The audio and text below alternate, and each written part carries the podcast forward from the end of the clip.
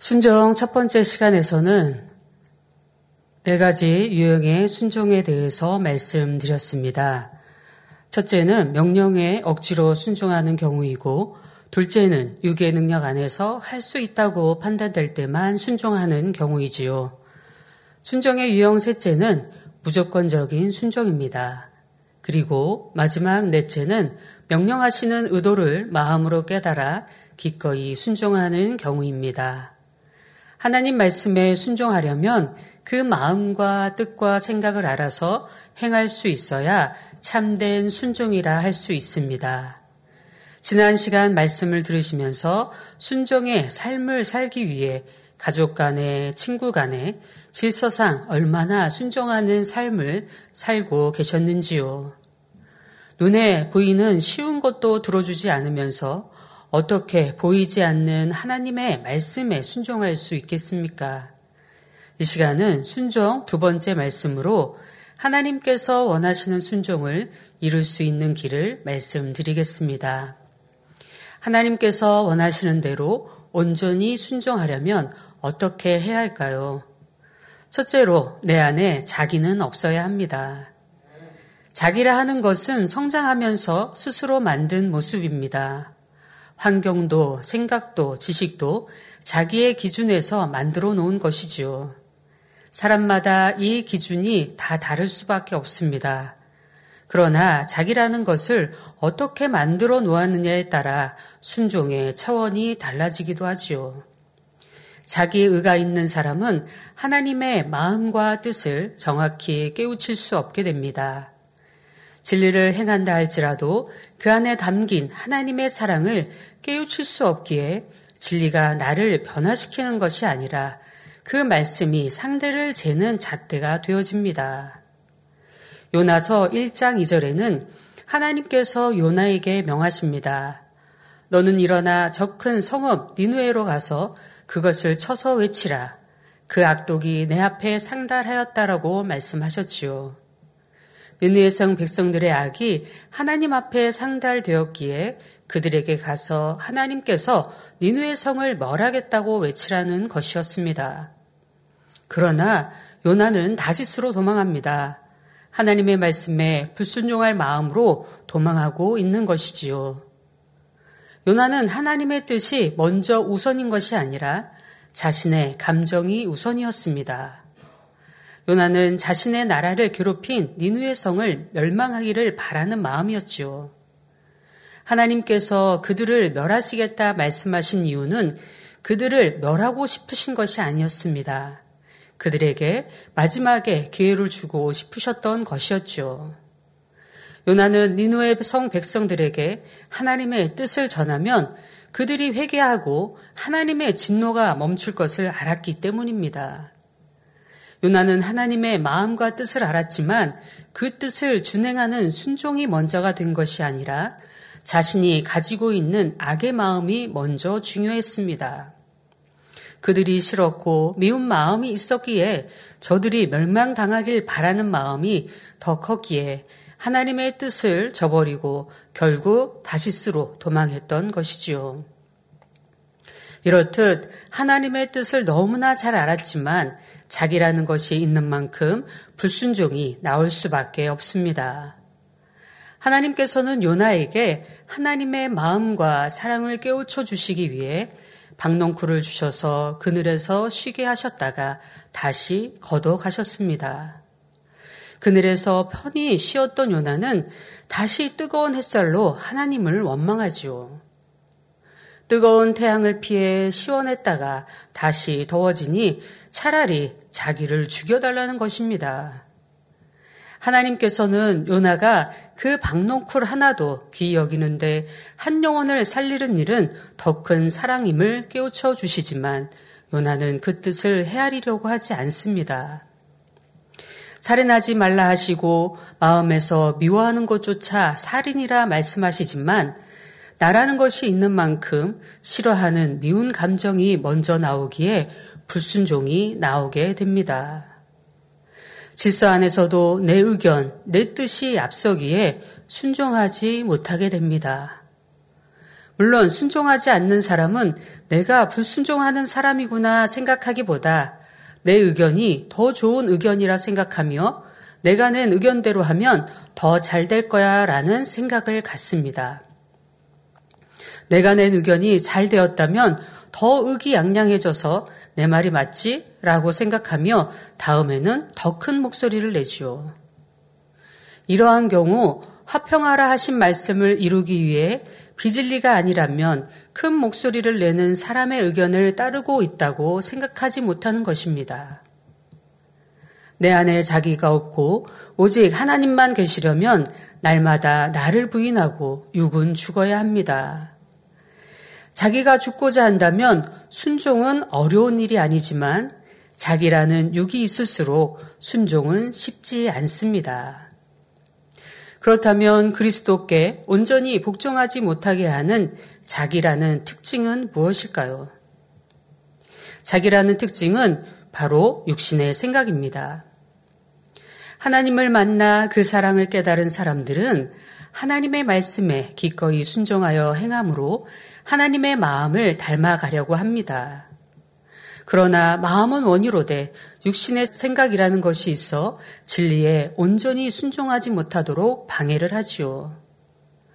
로마서 8장 5절에는 육신을 쫓는 자는 육신의 일을, 영을 쫓는 자는 영의 일을 생각하나니 하신 대로 육신을 쫓는 육신의 일을 생각합니다. 예를 들어 누군가가 미운 행동을 하면 우선 싫다라는 생각이 들고 더 나아가 미워하는 육신의 일을 행합니다. 육신의 생각은 사망이라 말씀하신 대로 상대를 미워하고 시기 질투한다면 하나님과 반대되는 원수마귀의 소욕을 쫓아가는 것이 되지요. 육신의 생각을 하는 것은 사망으로 가는 길입니다. 그와 반대로 영의 생각은 생명과 평안입니다. 영을 쫓는 자는 영의 일을 생각하나니 하신 대로 영을 쫓는 자는 원수를 대할 때 원수를 사랑하라 하신 말씀이 먼저 떠오르는 것입니다. 마음에서 생각으로 전달되니 상대를 미워하는 것이 아니라 사랑하라는 말씀이 떠오르게 되고 사랑하고자 하는 행동을 취하게 되지요. 목자의 양떼인 만민의 성도님들은 영의 생각을 이루며 영을 쫓고 계신지요. 나는 길이요, 진리요, 생명이라 하신 대로 영을 쫓는 자는 생명이고 마음에 참 평안이 임합니다. 육의 소욕을 쫓아나가면 마음이 공고해지고 불안하게 되어지지요. 주를 믿는 사람들은 기쁨과 평강이 넘치게 됩니다. 데살로니가 전서 5장에서 5장 16절에서 18절 말씀처럼 항상 기뻐하라 쉬지 말고 기도하라 범사에 감사하라 하신 대로 이 말씀이 내 안에 있기에 참 평안이 넘칠 수 있습니다. 내 안에 성령의 소욕, 곧 아버지의 뜻을 쫓으니 성령께서 기뻐하시고 하나님 아버지 역시 너무나 기뻐하십니다. 그러나 영의 생각과 반대되는 육신의 생각은 하나님과 원수가 된다고 말씀하십니다. 예를 들어 옆에 있는 사람이 갑자기 내 뺨을 한 대 때렸다고 때렸다고 한다면 여러분들은 어떤 생각이 드시는지요? 나를 왜 때려? 내가 뭐 잘못했나? 생각하며 화를 버럭 내기도 하고 어떤 사람은 손이 올라가기도 합니다. 육신의 생각은 억울하게 한 대 맞았으니 나도 같이 갚아 주어야겠다 생각이 먼저 들게 되지요. 오는 생각을 절제하지 못하면 행동으로 나오게 되어 육체의 일을 행하게 됩니다. 때리기 전까지는 육신의 생각을 통해 왜 내가 억울하게 맞고 있지? 라고 하는 생각이 먼저 떠오릅니다. 이러하기에 마음에 평안이 임하지 못하고 고통스럽게 되어집니다. 그러나 진리인 하나님 말씀은 정반대입니다. 진리의 영을 쫓는 사람에게 누가 때렸다라고 한다면 성령이 어떻게 주관하십니까? 물론 왜 나를 때릴까라는 생각은 할 수 있습니다.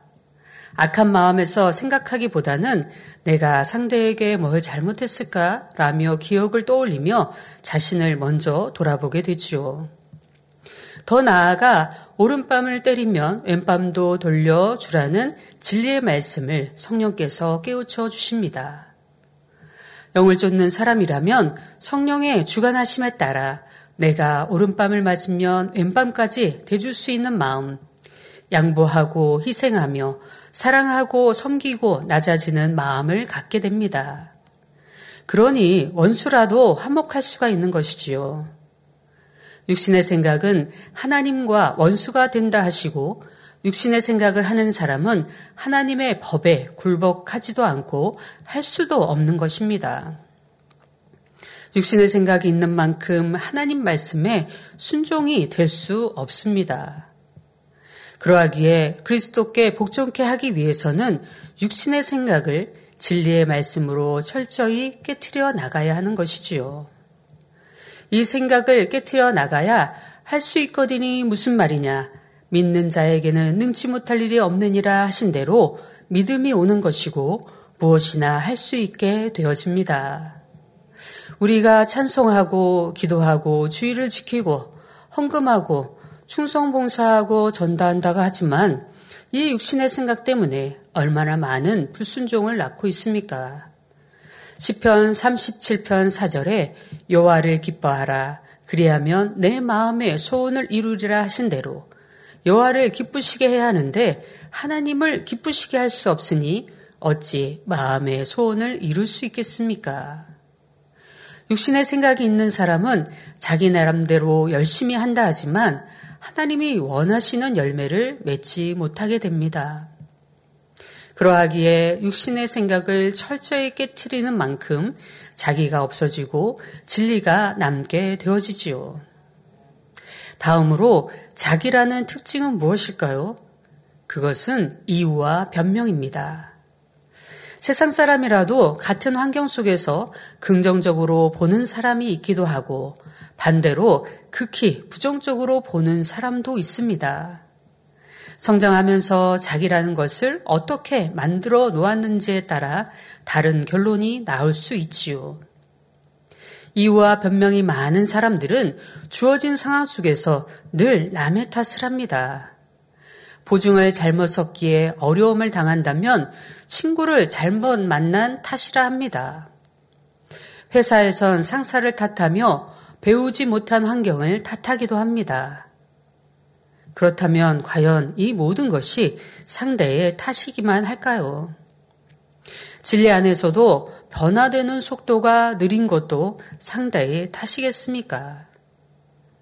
아무리 깨우쳐주기 위해 말씀을 준다 하더라도 명심하여 고치려 하지 않으면서 이래서 안 되고 저래서 안 된다는 많은 이유와 변명을 대곤 합니다. 순종하고 싶은 마음이지만 내가 상황이 이러하니 이해해 달라는 마음으로 늘 이유와 변명을 대고 있지요. 세상에서도 성공하는 사람과 그렇지 못하는 사람들의 차이를 봅니다.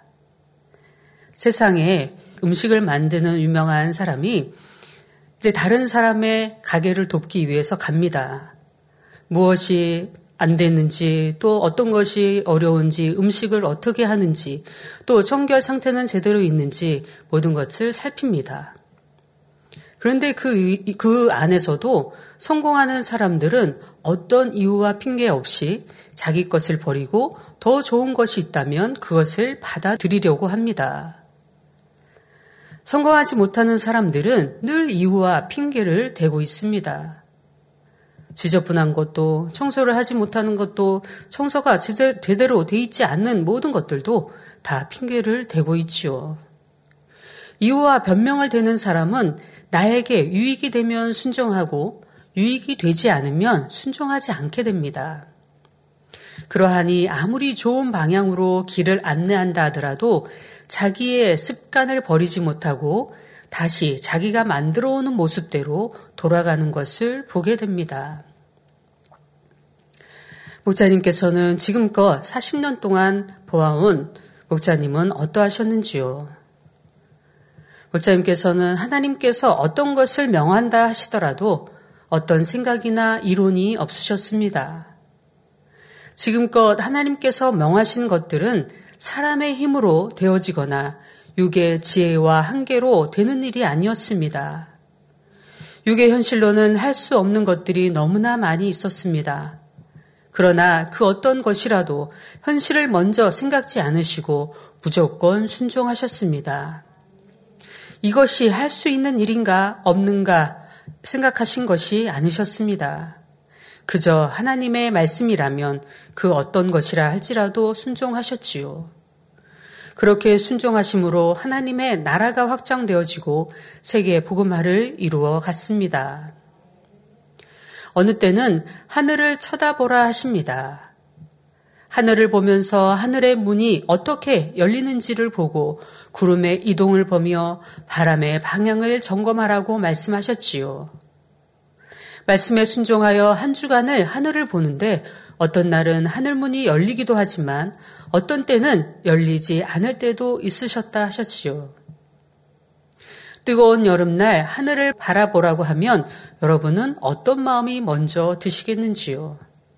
특히 여성분들은 내 얼굴이 타는데 어떡하지? 생각하거나 기미가 생기면 안 되는데 라는 생각을 먼저 하지 않으시겠습니까? 모자에 선크림에 완전 무장을 하고 하늘을 보는 우리의 모습은 아닌, 아닌지요. 하지만 목자님께서는 모자를 쓰고 하늘을 쳐다보는 것도 민망하시다 하며 맨 얼굴로 하늘을 바라보셨습니다.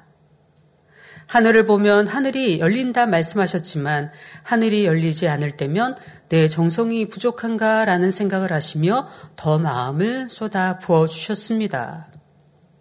단장님께서 오랜 시간 동안 하나님의 말씀에 순종하시어 이러한 공의를 채우셨기에 행사 때마다 가장 이상적인 24도의 날씨를 맞춰 주셨습니다. 한여름 뜨거운 태양 아래에서 살이 탈 걱정하지 않으며 선선한 날씨 가운데 수련회를 할 수 있도록 시원한 바람을 불어주시고 구름으로 뜨거운 햇살을 막아 주셨습니다. 출애굽했던 이스라엘 백성들을 낮에는 구름 기둥으로 밤에는 불 기둥으로 지켜주시는 축복을 우리 만민도 늘 받아왔습니다. 그리고 하늘의 무지개를 우리로 하여금 보게 해 주셨습니다. 지난주 수요일부터 이번 주까지도 늘 하늘의 원형 무지개로 보여주심으로 하나님께서 우리 만민과 항상 함께 하심을 증거해 주고 계시지요. 목자님의 삶은 하나님께만 순종한 것이 아니라 작은 소자의 말에도 언제나 순종해 주시는 모습을 보여주셨습니다. 이렇듯 우리도 목자님을 닮아 내가 없는 온전한 순종을 할 수 있는 성도님들이 되시길 바랍니다. 하나님께서 원하시는 순종을 이루려면 둘째로 사심이 없어야 합니다. 그리고 정도를 걸어야 하지요. 사심이 있으면 정도를 걸을 수 없고 결국 순종할 수 없습니다. 사심은 악한 생각이고 마음이며 사단이 주관할 수 있는 마음이지요. 사심과 욕심이 있는 만큼 사단이 주관하여 바로 그 길을 따르게 됩니다. 사심이 있는 만큼 정도를 걸을 수가 없고 불의와 불법이 나오게 됩니다.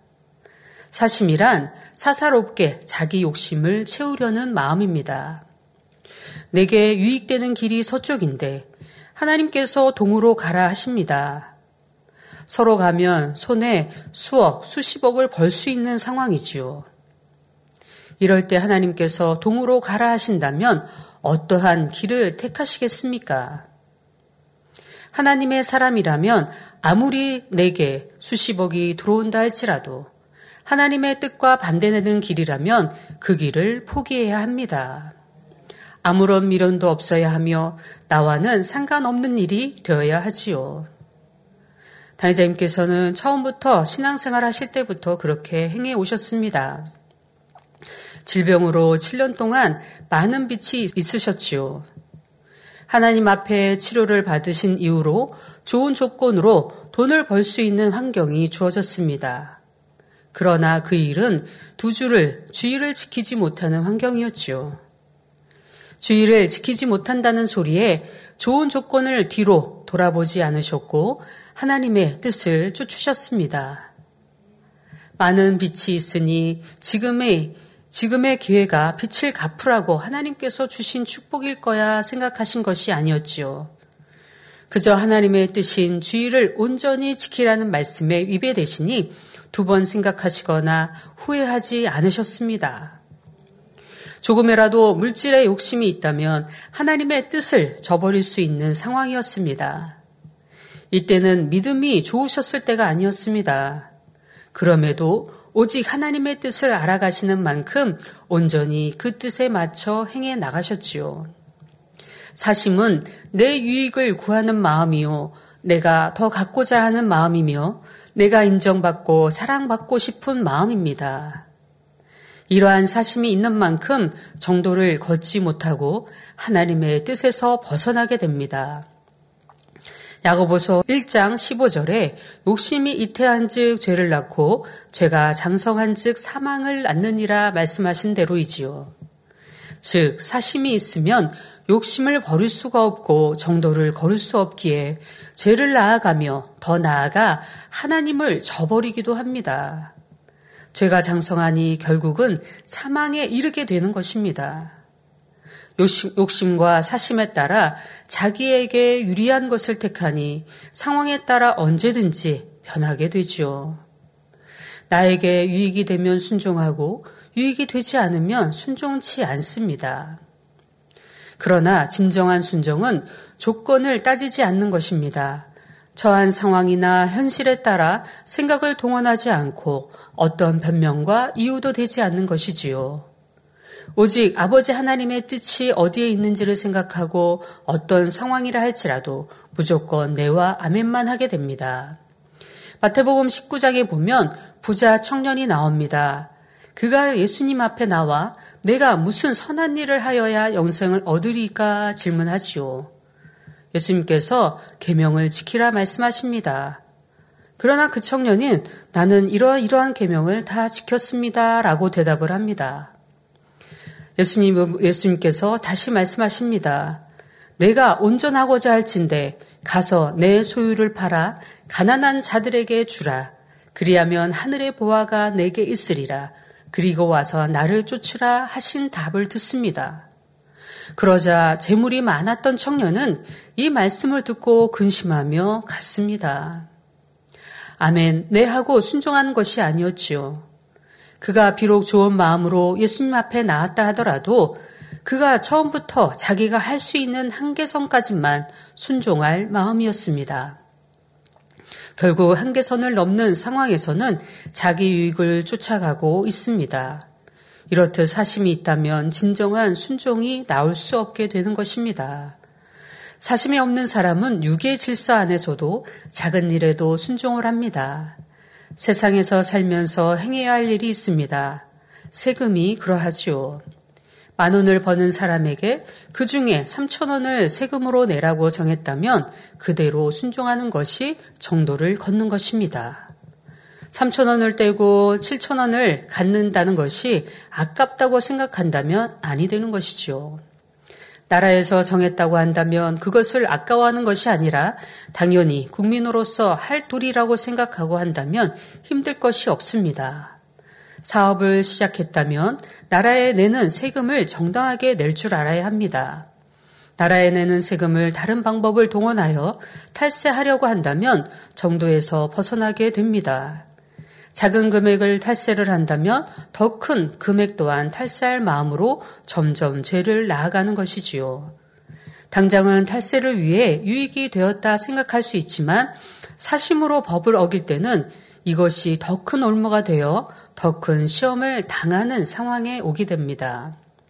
결국은 불법으로 늘렸던 수입보다 더 큰 대가를 지불해야 하는 경우들도 많이 있는 것을 봅니다.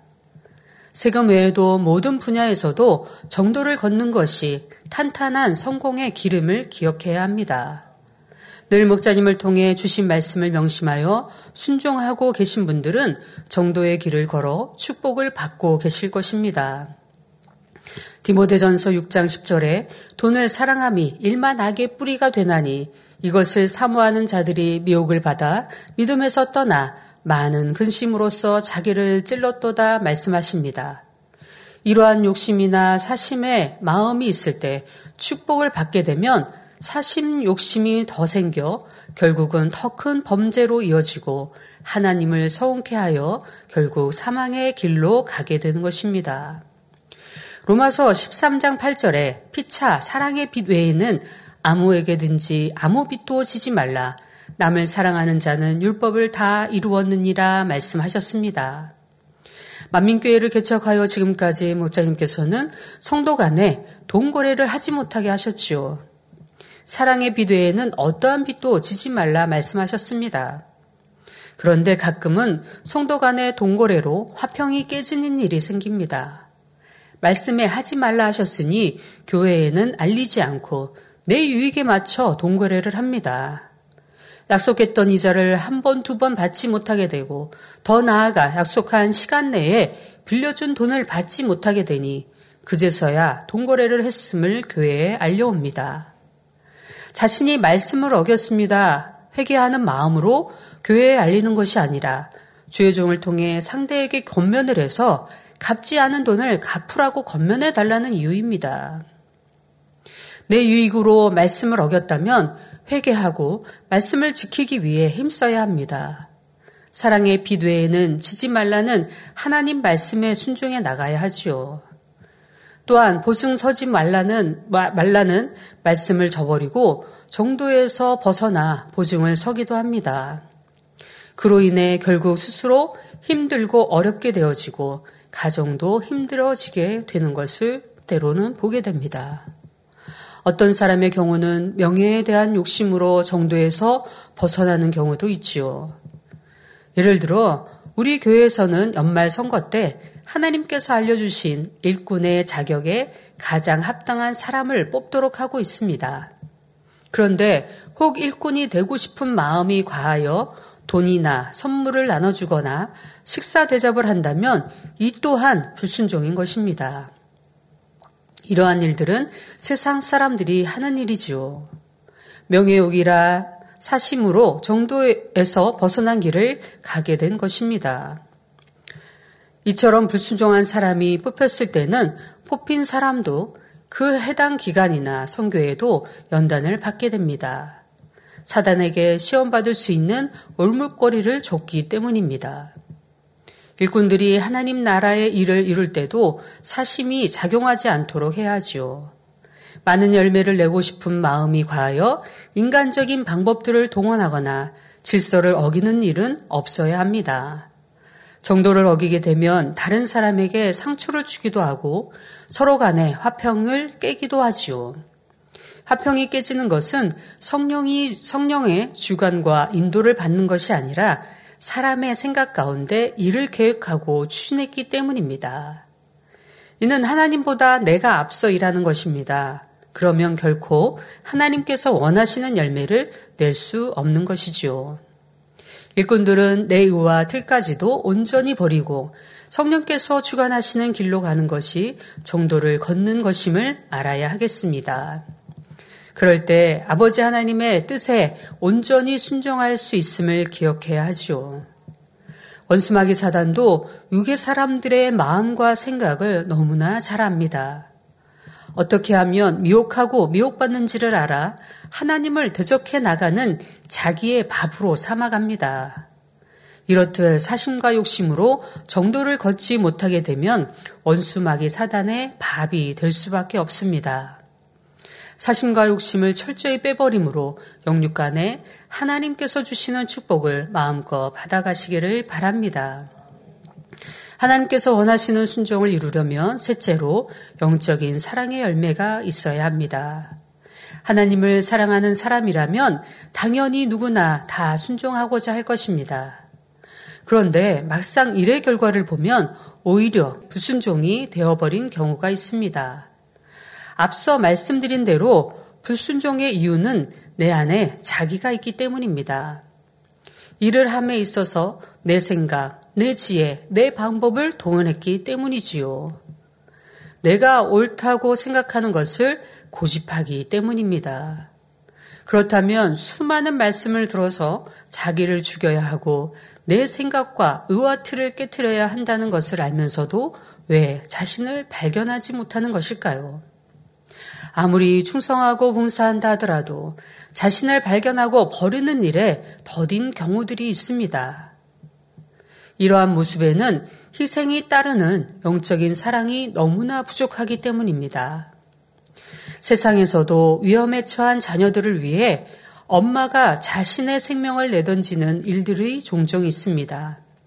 자녀를 구하기 위해 불 가운데로 뛰어들기도 하고 물 가운데로 뛰어들기도 하지요. 어떻게 그렇게 할 수 있는 것입니까?